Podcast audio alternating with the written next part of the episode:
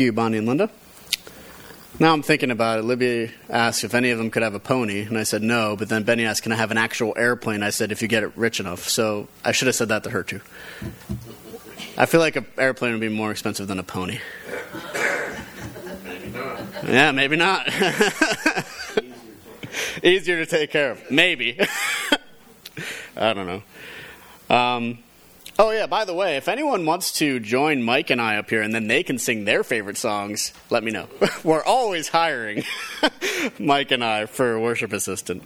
Um, all right, so besides that, if you have your Bibles, please open them up to Genesis chapter 21. And we're going to start with verse 22. But before we do that, um, just a quick recap of what happened last time. Um, if we remember last time, we learned about the finally the birth of Isaac, and how Isaac, who had been promised to Sarah especially and to Abraham, um, finally came into existence. God finally visited Sarah as he had promised. He finally gave her the child Isaac, laughter. Um, but along with that came that family tension because previously to Isaac coming, Ishmael was in the fray. And so, who's going to get the inheritance? Who is going to win it all? Um, and under certain circumstances, Sarah saw uh, Ishmael picking on Isaac, doing something to Isaac, and it made her angry. And God agreed with her that send Hagar and Ishmael away. But as we found out, God protects even Hagar and Ishmael, despite uh, Ishmael not being part of the chosen line. Um, and it reminds us, too, that you know God does take care of us when we're in our wildernesses. So now we come to the next, uh, next phase in the story uh, in 21 in particular, and we'll talk about Abimelech now, who comes back into the scene. So, starting with verse 22. At that time, Abimelech and Phicol, the commander of his army, said to Abraham, God is with you in all that you do. Now, therefore, swear to me here by God that you will not deal falsely with me, or with my descendants, or with my posterity, but as I have dealt kindly with you, so you will deal with me, and the land where you have sojourned. And Abraham said, I will swear. So, first, uh, verse 22 begins with our dear friend Abimelech and his commander Phicol visiting Abraham. We're unsure whether this this time statement or at that time statement re- reference means uh, in the general time frame of Isaac's weaning or literally during the weaning celebration. Uh, it could be understood in this way since, as we saw last week, Abraham he held a feast for the event. Um, so it will not surprise us if Abimelech and one of his subordinates came to that event. Regardless, at some point around the same time frame, Abimelech and Phicol come to Abraham uh, in order to declare a treaty. We notice Abimelech speaks plainly, plainly. He knows Abraham's blessings have come from God, and as such gives glory first to God uh, before he even goes to Abraham. But what does this treaty uh, contain? Well, it first begins with an oath. In particular, the oath begins on the foundation of God Himself. An oath on the declaration of God would mean serious repercussions for those who would break that oath. Likewise, since it was God who was blessed Abraham so greatly to swear to make an oath by God reminds us that it is God's who will uh, revenge if the oath is broken. Part of the oath deals with being truthful. Abraham had previously lied concerning his relationship with Sarah. As it is, this has caused Abimelech to not place a great amount of trust in Abraham. And as such, the oath is that Abraham will not deal falsely with Abimelech or his people. Indeed, Abraham is reminded of Abimelech's kindness to him, and as such, that lays a further foundation for the treaty to be signed. Yet it is not only in this. We notice how the future is also involved. Abimelech is concerned not only with himself, but also with his descendants. He seems aware enough of God's blessing to recognize even if Abraham has one child, it will be enough. Thus, Abimelech remains convinced that God is for Abraham, and as such, it is better to make a treaty for all of their sakes, especially his. Ultimately, Abraham agrees to the oath and treaty with a simple and curt, I will swear. Despite all that has occurred between them, it seems a logical choice to accept this rather than to reject it. Though it does make us wonder how come Abimelech was such fanfare came to this uh, treaty declaration concerning the treaty oath. Meanwhile, Abraham's response is so modest at best. Well, the answer is in what follows, and we'll read uh, 25 to the end of the chapter.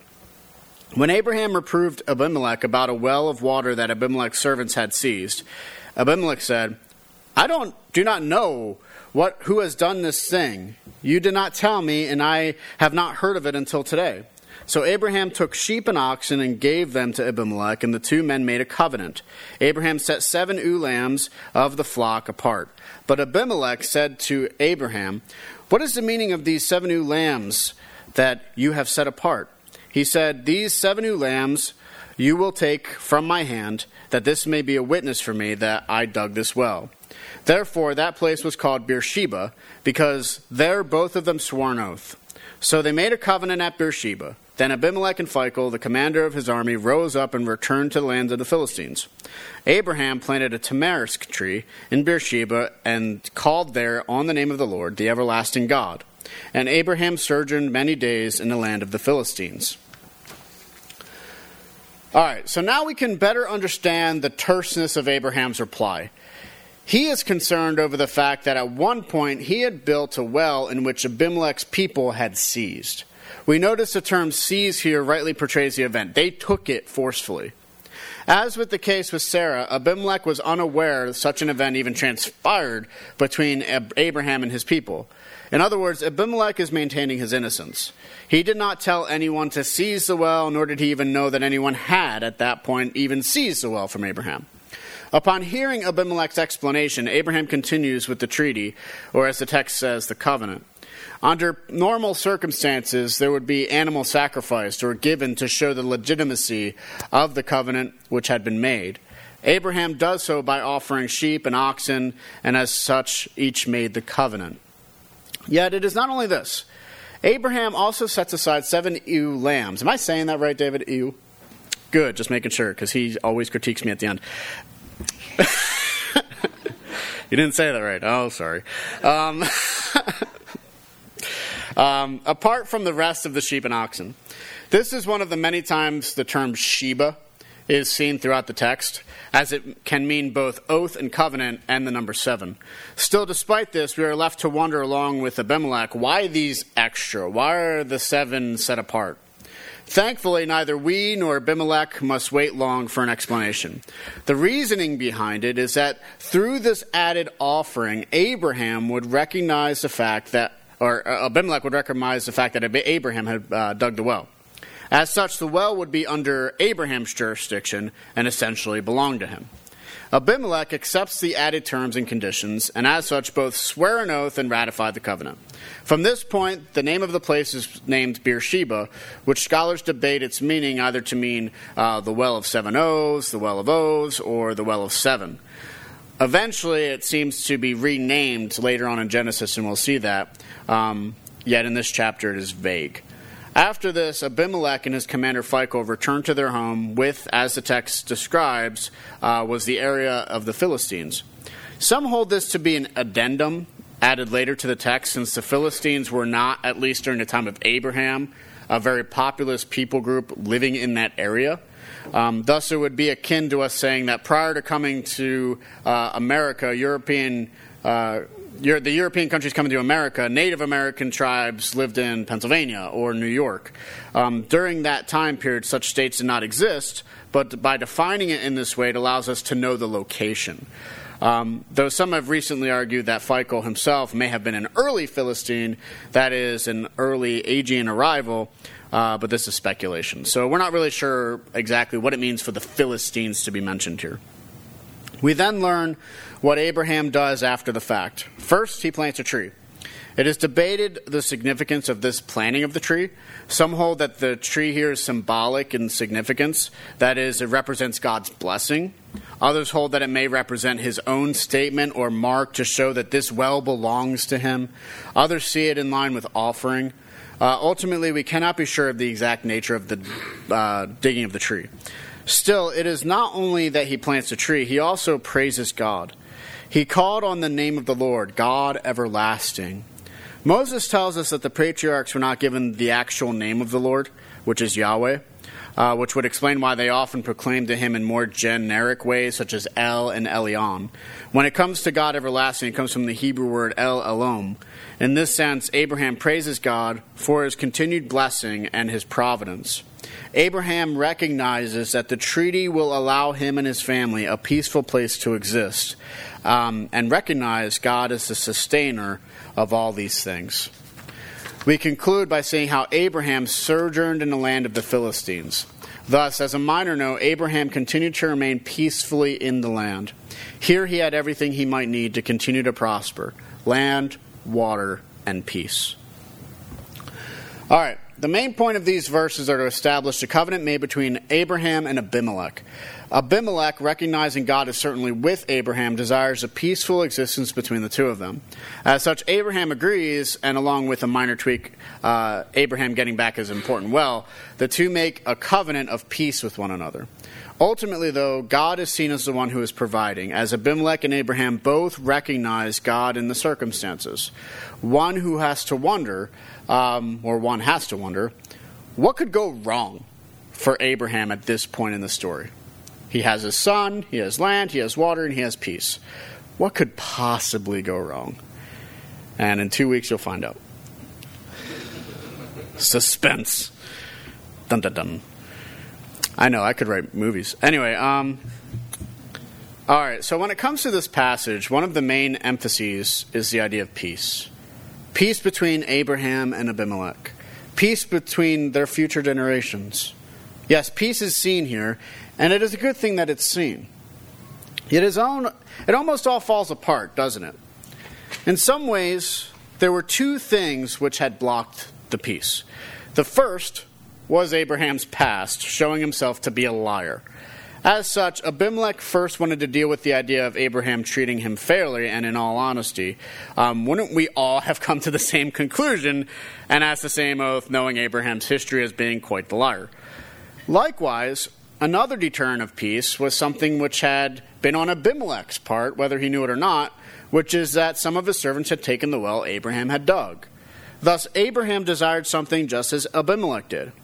Abimelech wanted Abraham to deal honestly with him, and Abraham wanted Abimelech to give him the well he had dug.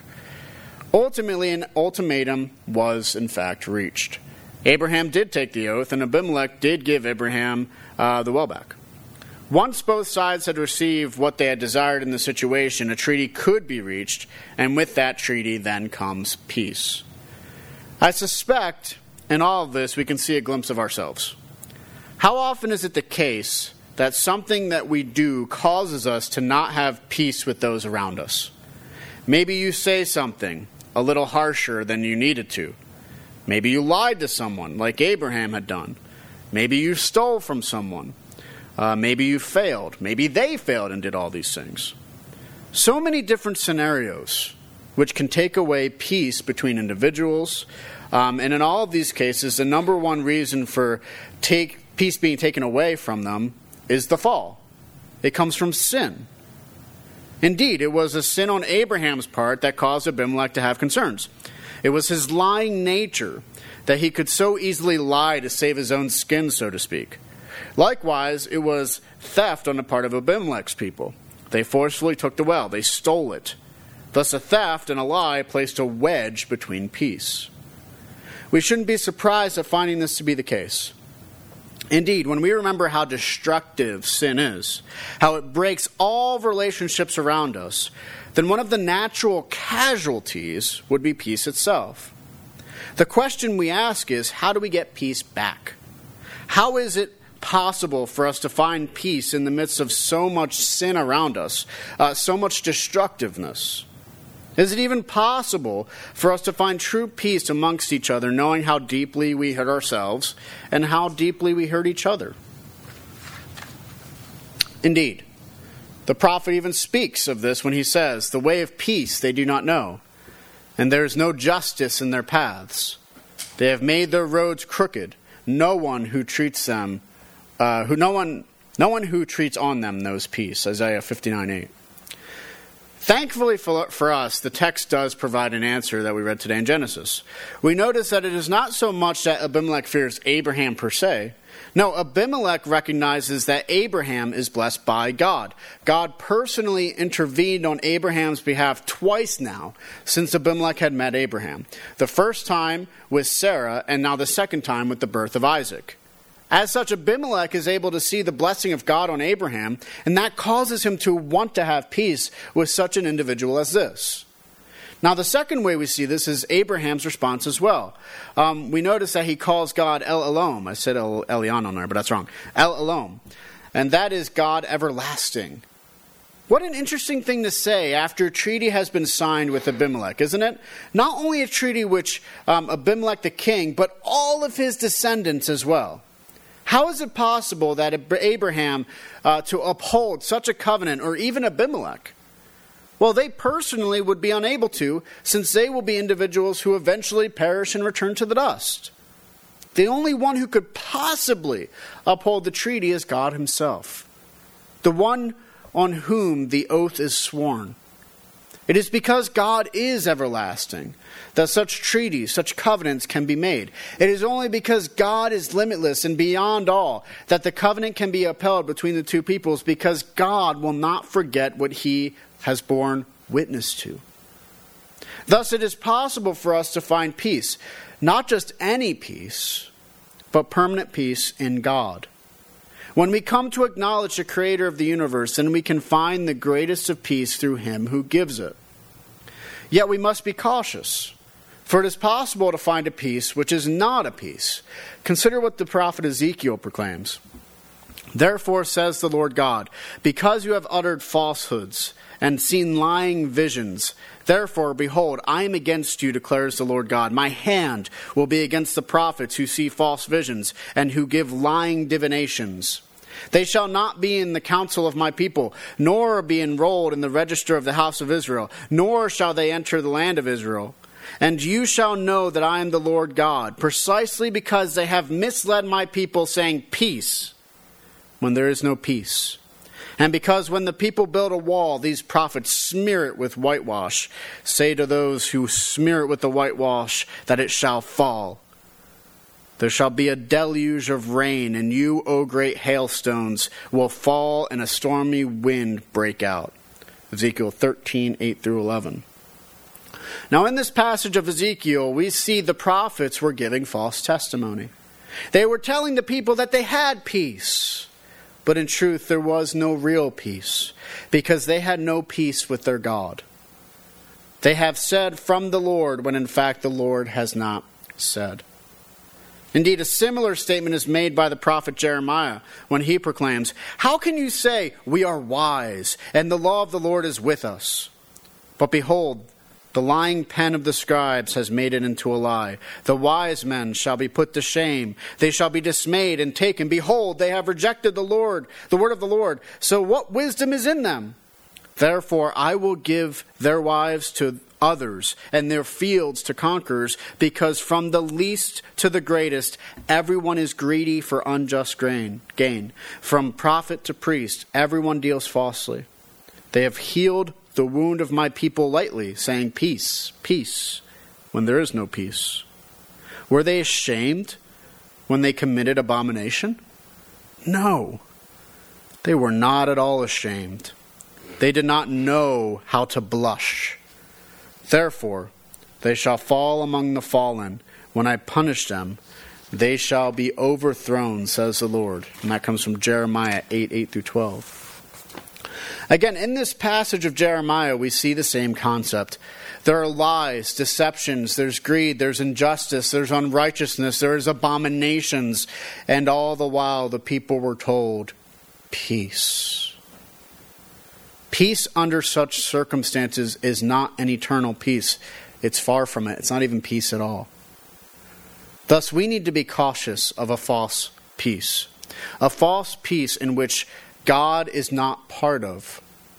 A false peace is that which is willing to sacrifice righteousness, justice, and truth for the sake of peace. Such a peace is not a lasting peace, but instead is a peace built with the finest of sand. And when the storm comes, such a peace will be destroyed. Because of this, we need to find a more lasting peace And the only lasting peace comes not from us simply seeking peace itself, but seeking God, the giver of peace. For even if we were to make peace with this world, for example, what, we, what would it gain us if we had no peace with God? Throughout the scriptures, we're reminded of this that to find peace with the world is to have enmity and strife with God, just as the prophets warn. And as such, there is truly no peace when this is the case.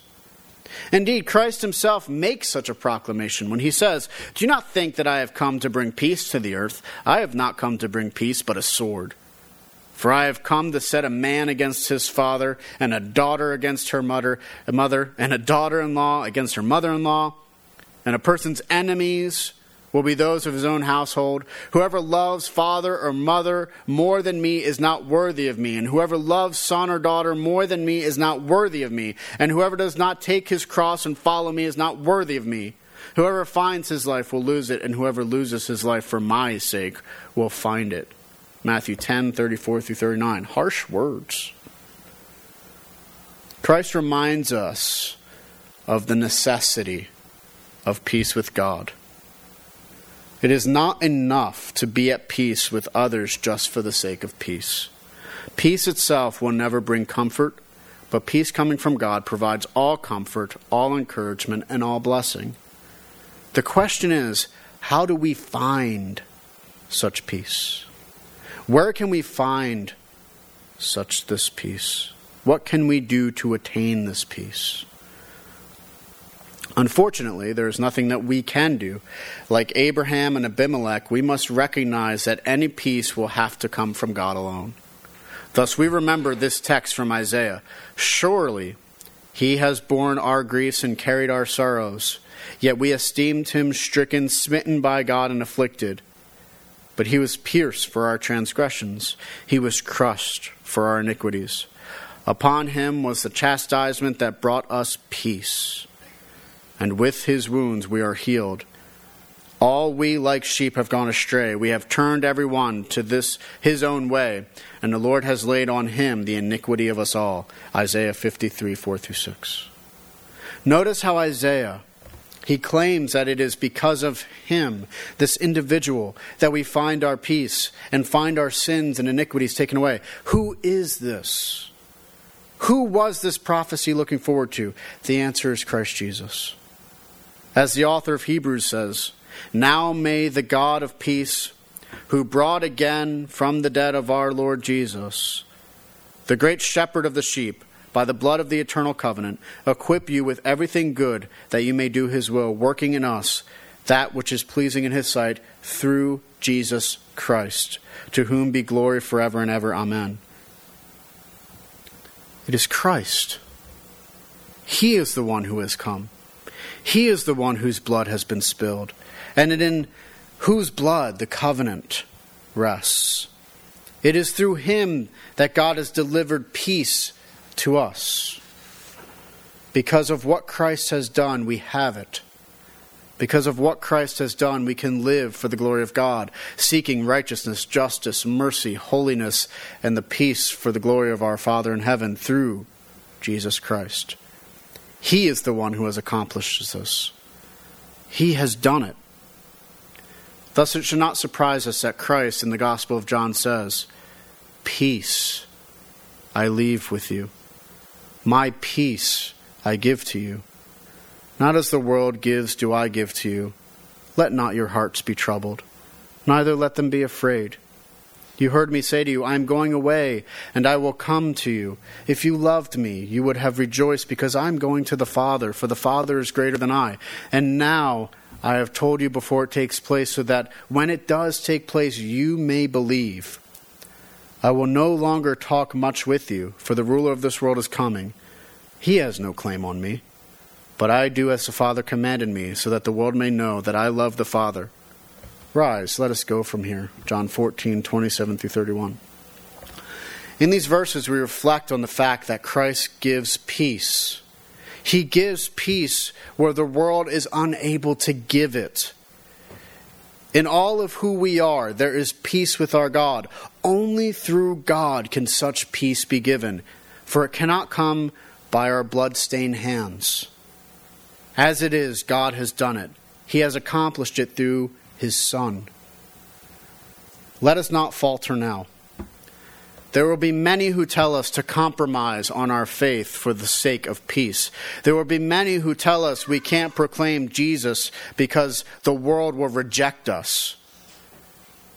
There will be many who say we must do this or that in order to win the world. I say, let us not grieve our God, but instead let us seek peace with Him above peace with the world by being faithful to Him, faithful in the proclamation of the gospel of Christ Jesus, the very truth on which we stand. There is so much in us that would rather compromise than continue on in the faith. There is so much which we believe could be done for our society and for the world if only we didn't proclaim the name of Jesus. Yet we fail to realize that in the end, no true peace can come except from God, and this peace is made manifest in our lives the more we cling to Jesus. It is when we compromise Christ, then a false peace comes into our lives, into our families, and into our culture, and this kind of peace is no peace at all but it's like the peace of those who whitewash the wall. Does this scare us? That's all right. For this is what Christ says to us I have said these things to you, that in me you may have peace. In the world you will have tribulation, but take heart, I have overcome the world. Let's hear that again. But take heart, I have overcome the world. Say it with me. Take heart. I have overcome the world. Christ has overcome the world. Have no fear, beloved. Christ has overcome the world. If the world will not have peace with us, so be it. We lose nothing. But if through Christ we have peace with our God, we have everything. So, this is what we must say we are to seek peace, but let it not compromise the faith. Seek peace, but let it not cost us righteousness, holiness, or truth. First and foremost, seek a peace which only comes from God through Christ Jesus, and know the greatest of peace now and forever, and let that overflow into the world.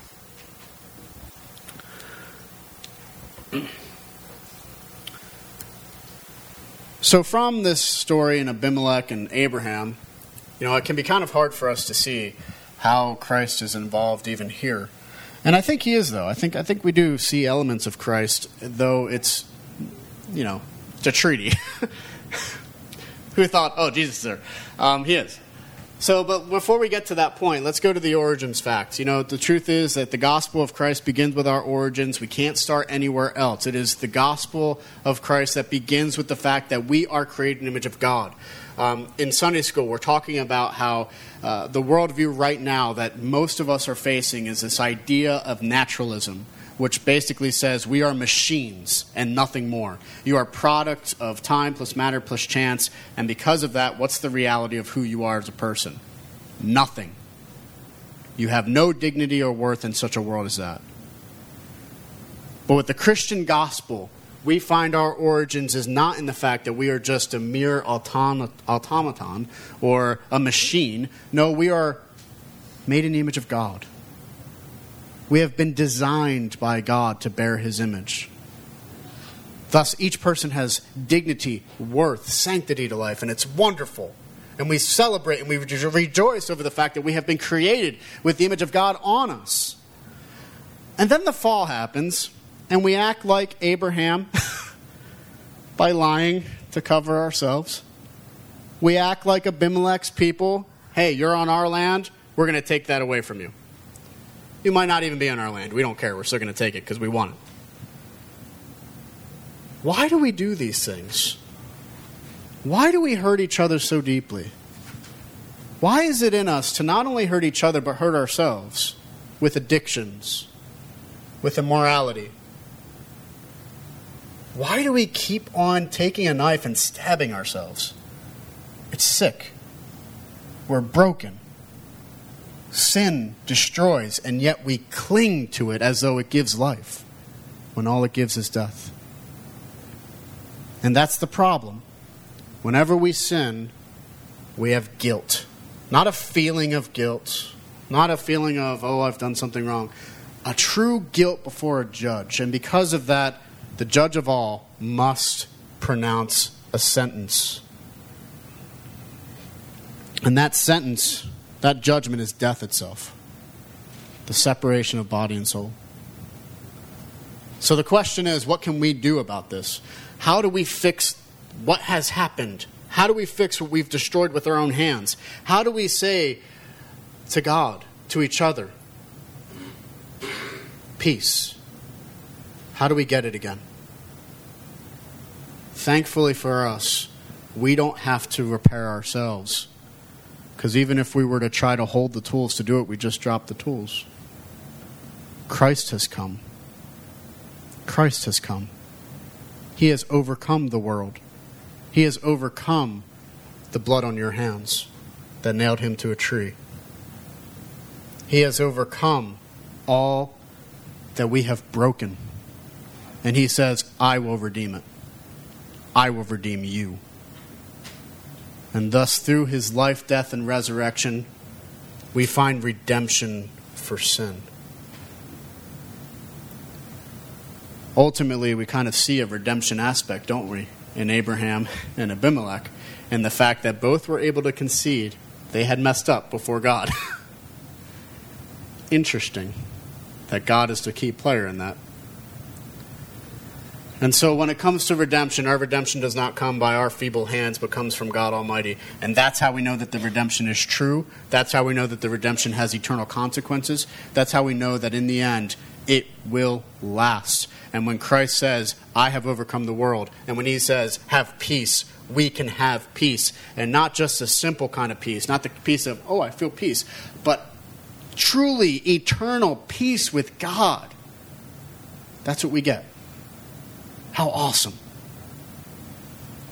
And ultimately, that peace leads us to the glorification when all that which is causing us to trip and stumble and sin is burned away, so to speak. Maybe not burned, washed. And in the end, what remains is beautiful again because of what Christ has done. He's leading us into a better place. Let's not compromise now. Let us pray. Father, we thank you so much because you are the God of peace. You are the God who has come into our world through your Son, Jesus Christ, and through his life, death, and resurrection, you have given us a peace which is lasting, a peace which continues on and on forever. And that peace on us individually not only is dealing with our own personal sins, but it even overflows onto each other. And it overflows onto the world around us. It's a redemptive peace. And so, Lord, we ask that we would be vessels of this peace. We ask that we would be individuals who seek out the peace with God without compromising any of the rest. The world is in need of us, Lord, to be faithful to you because it's through you we have peace. We ask, Lord, that our hearts would know this peace and that we would continue to dwell in it. We thank you. In your Son's name we pray. Amen. Please rise as we sing our final hymn together.